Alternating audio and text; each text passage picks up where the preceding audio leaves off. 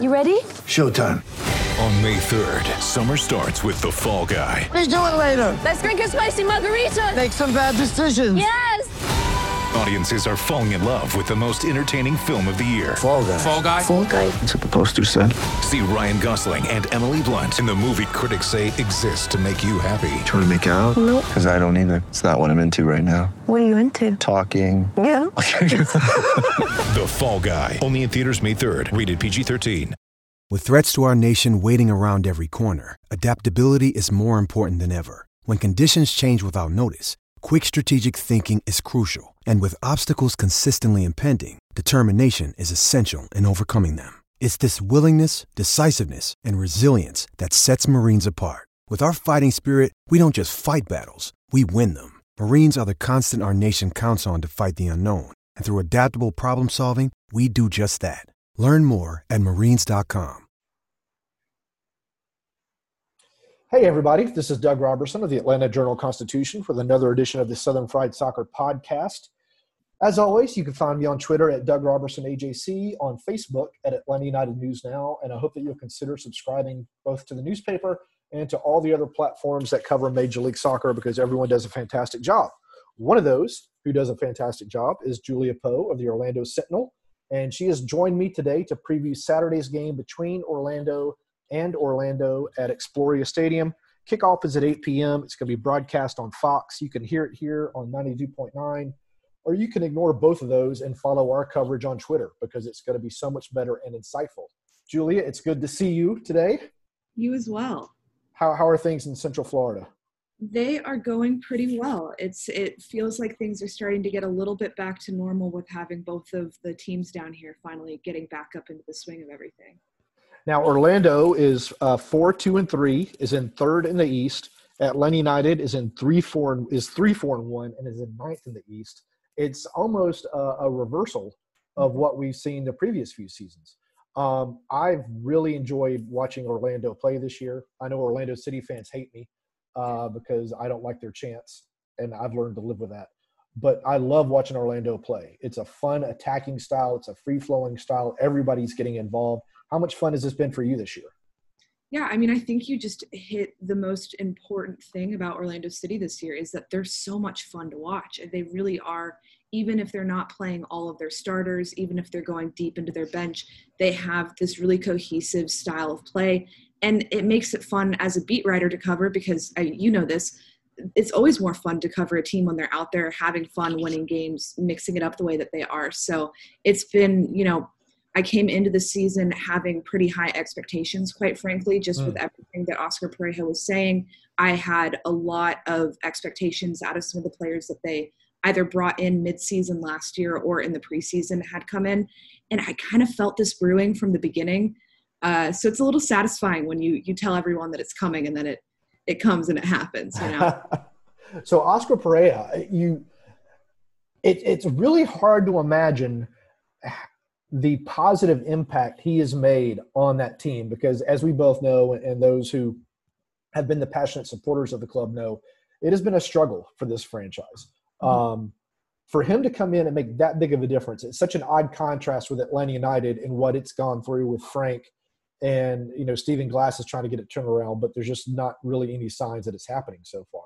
How has Pareja been able to do this so quickly well, I think when he came in helped because coming in at that time when you have a full preseason, you have, you know, the whole scope of time to really work with the team helps. And he did a lot laying the foundation in the preseason that really didn't get to be seen because of the season shutdown. But he took the team to Cancun for 10 days to do this like boot camp where they were isolated and they were doing like three a days at one point. And he just got everyone a very fit and be very bought in from early in the preseason. So this cohesive look that you're seeing on the field, it comes from a very cohesive idea and message that he was building back in February and in January. So I think that it feels like he's been here for less time than he actually it has been because the shutdown caused you know that that five month lull but during that time this team was still meeting on a daily basis they were having uh, training sessions etc so he's been he basically has not taken a day off since he got here in Orlando. And I think that's helped because he was able to hit the ground running and get everyone kind of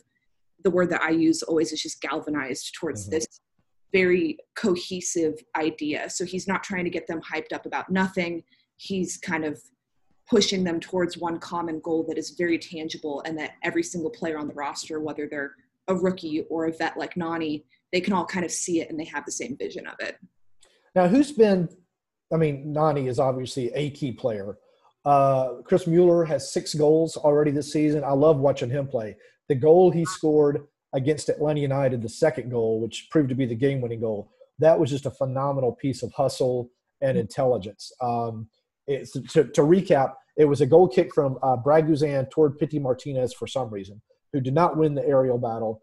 Uh, or the Orlando City player won it. Mueller jumped onto that second ball, made the pass to Dike, continued his run. Dike to Benji. yeah, yeah, to Benji, who passed it back across, squared it back across the goal to a wide open Mueller for the tap in. Just phenomenal intelligence, phenomenal run. How is I mean, he he's just been an amazing. He was amazing last season, mm-hmm. and then kind of fell off a little bit as as you expect. But this season's been unbelievable. Yeah, I mean, I think the thing with Chris is that everyone talks about how he kind of he had a great season last year and then fell off. He fell off because he wasn't getting played. Hmm. I mean, it it wasn't that he was getting the minutes and then all of a sudden just stopped producing. There was just a point in last season where he started getting pulled. He was coming off the bench rather than starting. He'd been starting and performing well for a Mhm. while, and then he would just go, you know, four games without getting played, and then he'd play once. So I think what you're seeing is when you put Chris a with a playmaker like Mauricio Pereyra who can mm-hmm. get him in the right positions and who can pull defenders the way that Mauricio does and you have all of these other pieces that are firing on all cylinder, cylinders and working because you know you can't you can't sag off to cover Chris because you've got Nani to deal with and mm-hmm. Mauricio to deal with. I think when you have all those pieces in place, you're just kind of seeing the the talent that Chris has, quite frankly. And I think also it helps that Oscar believes in him, really loves and respects him. Um, I think Oscar feels that way towards all of his players, but Chris is one in particular that he has really worked on boosting his confidence because when Chris is feeling good about himself, I mean, he basically can can score or assist when he wants to. Um, and I think if you keep that that mentality and that mindset up for him, he's a lot more dangerous uh, than he looks sometimes. He can be really deceiving because you look at him and he kind of looks like that scrappy midwestern type player you know which is what he is and then you get down to his footwork and it's clean and clinical and he can really keep up with some of the best defenders in the league And then Dike, Matt Doyle, uh, you know, loves Dike. Um, he's been a revelation this season too. He's big, physical guy. He reminds me a little bit of uh, Gyasi Zardes in terms of his size. I don't know if he's uh, the athlete that Zardes is, um, but he's doing enough to occupy, you know, two center backs and creating space for Mueller, for Benji, for Nani to exploit on the outside. yeah i mean i have been honestly just happy for daryl because he's so young um, and he's such a uh, he's a he's a really good just person in general off the field and coming in when you have dom get injured that early you kind of know that that means that the other strikers are just going to be you know called upon so much more and that's a tough spot to be in as a rookie. I think the thing with daryl that surprised me is how good his hold up play has been mm-hmm. because we knew that he was he has that kind of raw physical power and then also just kind of that rookie energy that like all rookies kind of look like puppies where they're like their paws are too big and they're you know just running all over Yeah. the place. That can be very chaotic and very good in the box but i mean what we saw daryl doing in terms of being able to hold up defenders at his back and pause for a moment and then Mhm. turn finish like that ball to benji that you were talking about i i was genuinely surprised to see him at that point this early on in only his second or third start with the team and if he can keep in that form i mean that is that's a great sign for Yeah. orlando City. if they if they can also the fact that they were able to rest Tesho Akindele for that many days because they had daryl to plug in there that's just a great sign for this Mhm. team that they have that depth and that rotation that's an intelligence uh, from DK2 that you don't typically see in rookies. Um, that's been a bright spot. I think, though, maybe the biggest uh, improvement or the most important improvement in Orlando City has been defensively because we've all seen the past few seasons that it just, you know, mental mistake after mental mistake.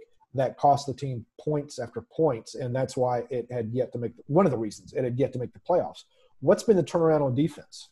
Well, I think you know everyone talks about Oscar Pareja's teams being these fun teams to watch that are hyper uh, hyper attacking, hyper offensive. Uh, I think that's what everyone kind of sees when they see the final product. But he is obsessive with defense, and I mean that in a good way. He's mm-hmm. So rigorous with defense. He spends so much time with that unit, and I think it's a combination of a few things. So you have a coach who is very defense oriented. Um, he would rather play practically than play beautifully at times um, because he wants that back line to be that strong. And then I think that the acquisition of Antonio Carlos has at center back has elevated that defense. It has Robin Jansson playing some of the best football I've seen him play here in Orlando.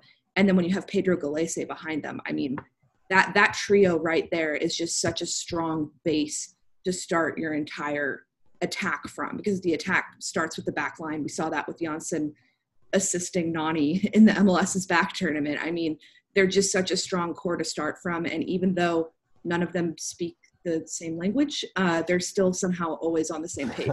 really, really impressive. I don't think that gets talked about enough. The center backs speak like five words, and, and, and neither of them. One speaks Portuguese, one speaks English. They know some of the same words in Spanish because that's what Gallese speaks. So it's it's just a mess constantly, but but they make it work. It's it's amazing. Yeah. So no team in Major League Soccer hates Atlanta United more than Orlando City supporters. Yes. Uh, so I'm really curious to to know what you see and hear from them about Atlanta United's struggles this season and just kind of the overall mood. Uh, I guess the shade and Schadenfreude is the word that some Orlando City fans might use for what's going on. I mean, I'll be honest, they're having fun. They're they're having. I, I think it's that feeling of, um, and and I, I I think anyone in sports can relate to this. That feeling of when you've been the underdog and you've just been like punched down at for year after year, and you finally get to like punch back up. I mm-hmm. mean, it's that's kind of glorious for any sports fan, and I think they're just enjoying the other side of that. Um, I know when they beat Atlanta for the first time, I after every game, I ask on Twitter like how all the fans are doing, and they send me just the most ridiculous, hilarious things. I keep doing it because it's just so funny, and uh, I got like five different versions of people uh, imitating the Josef Martinez, like the thing where he's laughing. Oh yeah, yeah, yeah, yeah. I got yeah. so many people sending me those. Um, but it does come from i mean there's always an edge to that rivalry i've noticed that since i got here but mm-hmm. it is coming from a very joyful place of just knowing that they're finally like the other shoe has finally dropped mm-hmm. and they're mm-hmm. finally kind of getting to be on the other side of that. But yeah there's been so much shade thrown constantly. I wake up and there's atlanta memes. There's atlanta memes. I can't escape them. I'm like guys please just put them somewhere else. I am happy, genuinely happy, and I've said this for a couple of years about Orlando City supporters.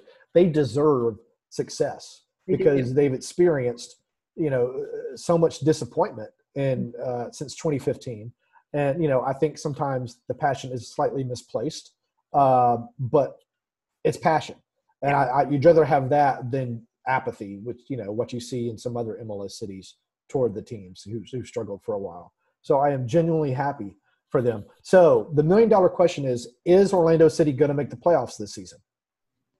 I feel like if they continue playing the way they've been playing, I, I don't see how they don't. Um, I think one of the really difficult things right now, whenever you make these predictions, is we don't know what qualifying looks like because like we don't know how many games are left in the season, so we don't know when. I mean, for all we know, they could have clinched it by now if they like we I mean, I don't that's know. True. That that's, is true. That's not going to happen, but technically, for all we know, there could be like five games in phase two, and then they go to the playoffs. Yeah. We really don't know for sure. So it's kind of a weird place to be in. Um, it's also sort of different because this regional play, I don't know how good of a barometer it is for how they're going to compete throughout the rest of the league. I'm not saying that I don't think they can't hold their own. It's just that, you know, I don't think that Nashville, Miami, and Atlanta are the right. best gauge of all of the other teams just right. in terms of style. I mean, they all play sort of similarly, and there are other teams that I think could definitely unlock Orlando City and challenge them a bit differently and a bit more. I mean, these these are this region has seen its struggles this year. We've seen that with Miami and Nashville. Yeah. So I, I just don't I don't know if this is the best barometer, but it's definitely good for boosting their confidence. Like yeah, I, t- I totally agree with that. I, I think I've read and heard. I think there's 12 games after this block right. is done. Uh, I'm sure you've probably read and heard the same. Mm-hmm. And as I continue to tell Atlanta United supporters, you know, this team has had Atlanta United has had the easiest schedule of any team in Major League Soccer, other than maybe Toronto. Uh, it's played now Nashville twice, Cincinnati twice. Uh, it's going to play Miami twice. Uh, it's going to play Nashville again. It's there's a lot of tough games left, which goes to your point about Orlando City having to face Philadelphia, NYCFC, Columbus, um, Red Bulls, uh, Toronto, Montreal, more than likely. Um, right. Tough, tough schedule. But I, I'm, I'm with you. I mean, 10 teams making the playoffs. Orlando City has got to be one. Yeah. Uh, I got to think. And I got to think it's going to be one of the top, uh, probably four, um, just based upon the style of play. It's, it's been so much fun to watch them. Um, what is the key for you, do you think, in Saturday's match uh, for Orlando to, to beat Atlanta for the second time in eight days? I mean, I think that their game plan that they brought to Atlanta the first time was really strong. It was different than how they've played in the past. They've they normally press higher, and so uh, I think one of the big things is that if they're home, you know, there's there's fans in the stands. I think that Pareja is going to go back to the high press, which he's been resting on for the past two games. So the key there is how do you handle the counter when you're high pressing especially with João Moutinho being out most not most likely definitely being out for Saturday's match uh, at outside back. That's going to be one of those big areas because um, you know this team is really really eager, especially for the players that have been around for a couple seasons. They want to beat Atlanta at home in front of their fans, and they want to beat them like like they want to really yeah. put it, yeah. you know. And so I think if you go in with that mindset, you can open yourself up to allowing that counter. So I think that that's going to be the big thing this weekend is making sure that you lock down that offensive counter every time that you're pushing that high press up and trying to really get into their defense.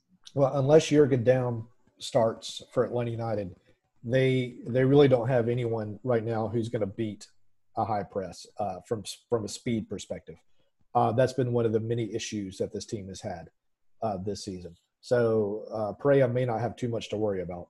Um, so tell everyone uh, what they how they find you on social media and what you have upcoming about the game. Yes, yeah, so I am on Twitter at jpo24601, um, and I have some preview content coming, a couple of features coming out about the offense and kind of just where this young attacking group is at and where they're going in the future. Um, so should be a lot of good stuff coming out of this game, and I know everyone is very very excited for seeing this matchup this quickly in this quick of a turnaround. And remember, please follow Julia on Twitter. Uh, I think the Orlando Sentinel has a paywall, does it not, yes, for content? Mm-hmm. Okay, but I know it's it's an inexpensive paywall, so I think it's worth the, the, the money for the coverage. You want to know what's going on in, with the other teams in the MLS East and especially one that is developing into a rivalry now that Orlando City has beaten Atlanta United, uh, which is one of my ingredients for a rivalry. Um, it's always good to talk to you, Julia. I appreciate you coming on uh, Southern Fried Soccer here. Again, you can find me on Twitter at Doug Roberson AJC, on Facebook at Atlanta United News Now, Atlanta United at Orlando, 8 p.m. Saturday night, broadcast on Fox. Listen to it on 92.9 or follow our coverage on Twitter. This is Southern Fried Soccer. Y'all, please take care. Please take care during these weird, weird times. And we hope to see you at a stadium soon. In Atlanta, one voice has stood out for over four decades. An AJC original, The Monica Pearson Show. Let's talk about how you got to ESPN. Revealing interviews. You are known as America's doctor, but I want to know who you were before that. When you have a different name, you have different color skin, it can be tough. With Atlanta's most famous faces as you've never seen them before. I'm telling my story. This is the American dream. The Monica Pearson Show streaming now on AJC.com. The AJC's trusted veteran political voices, Greg Bluestein, Patricia Murphy, Tia Mitchell, and Bill Nigut, are the essential source for Georgia politics. The Atlanta Journal Constitution's Politically Georgia. Sign up for the newsletter, download the podcast, subscribe to the AJC.